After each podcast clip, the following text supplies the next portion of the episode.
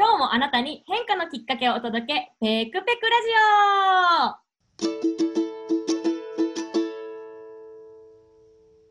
はい、こんにちは。インタビューを通して自分取材をサポート中のペクです。この番組では毎回様々なゲストをお招きしてお話を進めていきます。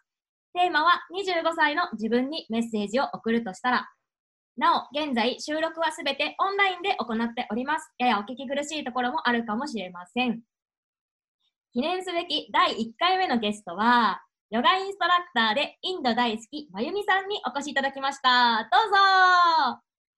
こんにちは、まゆみです。よろしくお願いします。ゆみさん、こんにちは。よろしくお願いします。はい。では、早速ですが、まずは自己紹介をお願いしてもよろしいでしょうか。はい、えー私はですね、25歳まで日本で会社員をしていて、ヨガとインドの古典舞踊を当時習っていたのをきっかけに会社を辞めてインドを一人旅しました。その旅で出会った人と30歳の時に結婚して夫婦で無期限の世界旅行に出発しました。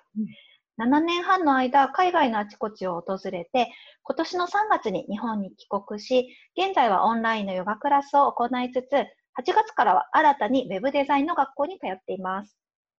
はい。ありがとうございます。わー、なんかすごい素敵な、っていうのと、あの、あとアップデートがですね、個人的には聞けて嬉しいなっていうふうに思って。ありがとうございます。はーい。それではですね、もういきなり、あの、本題に入っていきたいなっていうふうに思うんですけども、まゆみさん、今、はい。5歳で日本の会社を退職されてインドに旅立ちましたっていうことをおっしゃってたんですけどうん、そんなまゆみさん、なんかすごい25歳が転機になってるように感じました。あの、は25い歳の自分にメッセージを送るとしたら、どんなメッセージを送りますか？はい。もうこの25歳の自分へのメッセージってもうめちゃくちゃ私、なんか自分にとって25歳が転機の年だったので、うん私にぴったりと思ったんですけど、そんな25歳の時の私にもう一言伝えたいとしたら、うんありがとうっていうもう一言に尽きるかなっていうふうに思います。ありがとう。めっちゃ素敵ですね。えその心をお伺いしてもよろしいですか？25歳の時にさっきちょっとお伝えしたように、あのーうん。ヨガとかインド舞踊をそれまで習ってたのでインドに行きたいっていう気持ちがすごくあってあと一人旅をしたいっていう気持ちもすごくあってで、あのーそれまではも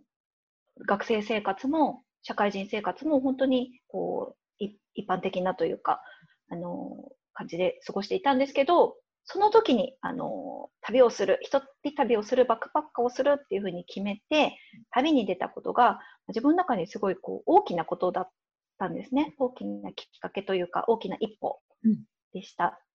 うん、で、多分今の私ならこう旅に出るとか仕事辞めるとか本当に何とも思わないと思うんですけど、うん当時25歳の私にとってもめちゃくちゃ怖くて勇気のいることだったんですね。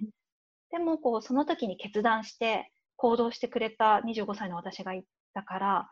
だからその後の私、今のこうめちゃくちゃハッピーで毎日楽しいですっていう私がいるっていうふうにすごく思うので、なのでこう25歳の時に頑張って決断した、なんかもう自分が愛おしいというか、その時の自分に本当にありがとうって言いたいなっていうふうに思います。わあ、めっちゃ素敵だなって思った。ね。なんかやっぱり私も会社を辞めた経験がね、何回かあるので、うん。辞めるのとかって怖いですし、しかもましてや日本から海外に出るってなると、すごい怖かったと思うんですけど、まあ、そこを一歩踏み出した、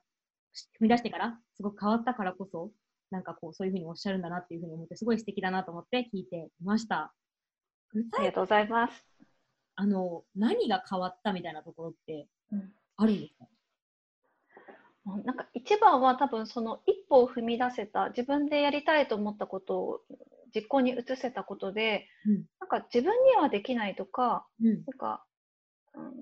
そういうのをする人はこう特別な人で私はそういうのは無理だよっていう思いとかなんか自分はこう縛っていた思いから解放されたというかうん。あそう思ってたのは一番思ってたのは自分なんだなっていうことに気づ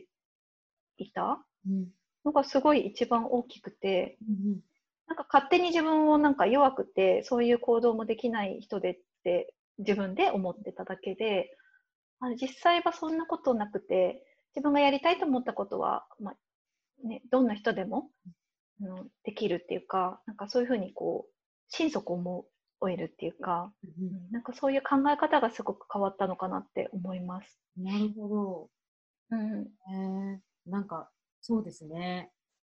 今のまゆみさんからしたら、そういうふうに思ってたっていうのがやっぱちょっと意外だなって思うんですけど、うん。ね、やっぱ自分で限界とかって決めちゃいがちですけど、それはやっぱりこう、その時にその決断をして、うん。で意外と何でもなかったっていうことに気づいたからって感じですかね。もう本当にその通りですね。なんか、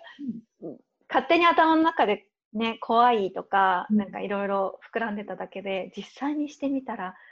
もう楽しくて、こう、うん。ワクワクして、こう、いろんな人との出会いがあってっていう、そういう、なんかもう、ね、他にも、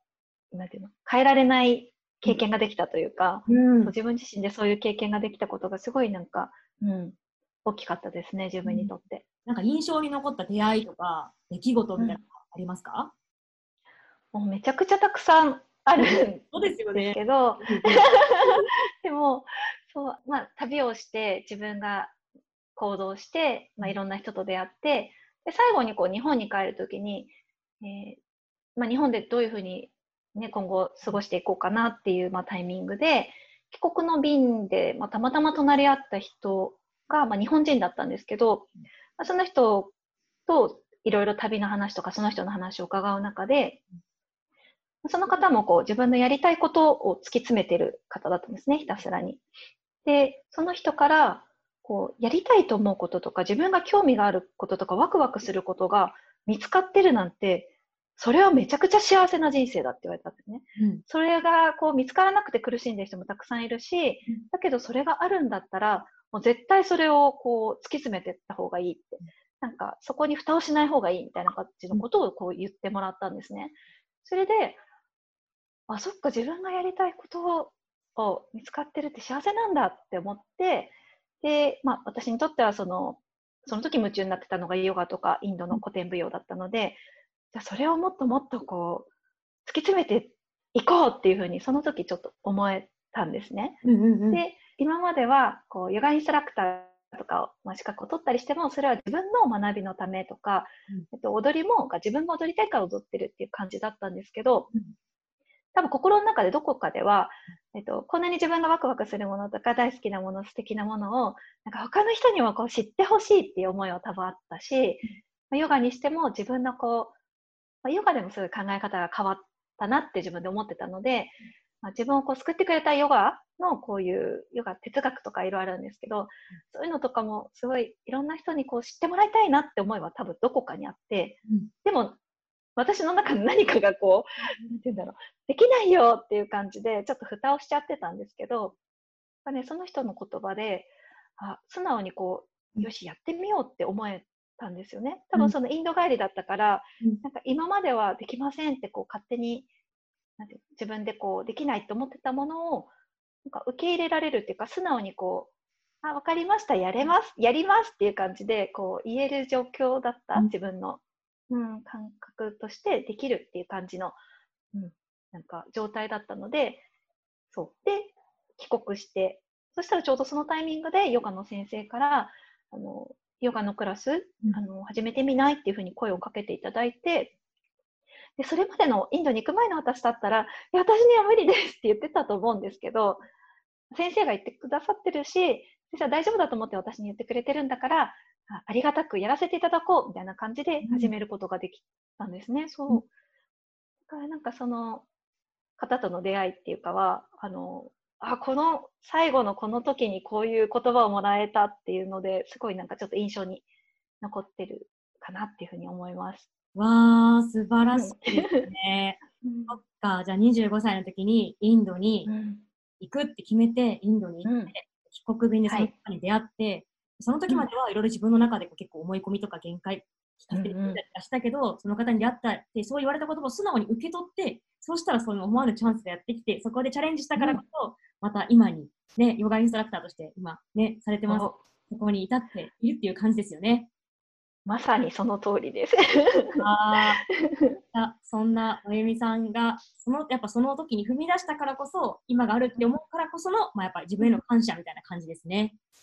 うん、本当にそうですね。はい。いや、めっちゃ素敵なお話だなっていうふうに思いました。なんかもうね、あっという間に10分が経っちゃいまして、またぜひ、はい。またゆっくりお伺いできればと思います。ぜひ、はーい。ありがとうございます。ございます。来週も引き続きゲストの方をお招きしてお話を伺っていきます。今日のまゆみさんのようにとっても素敵なお話をお聞かせいただけると思うので、ぜひ楽しみにしていてください。まゆみさん、今日はどうもありがとうございました。ありがとうございました。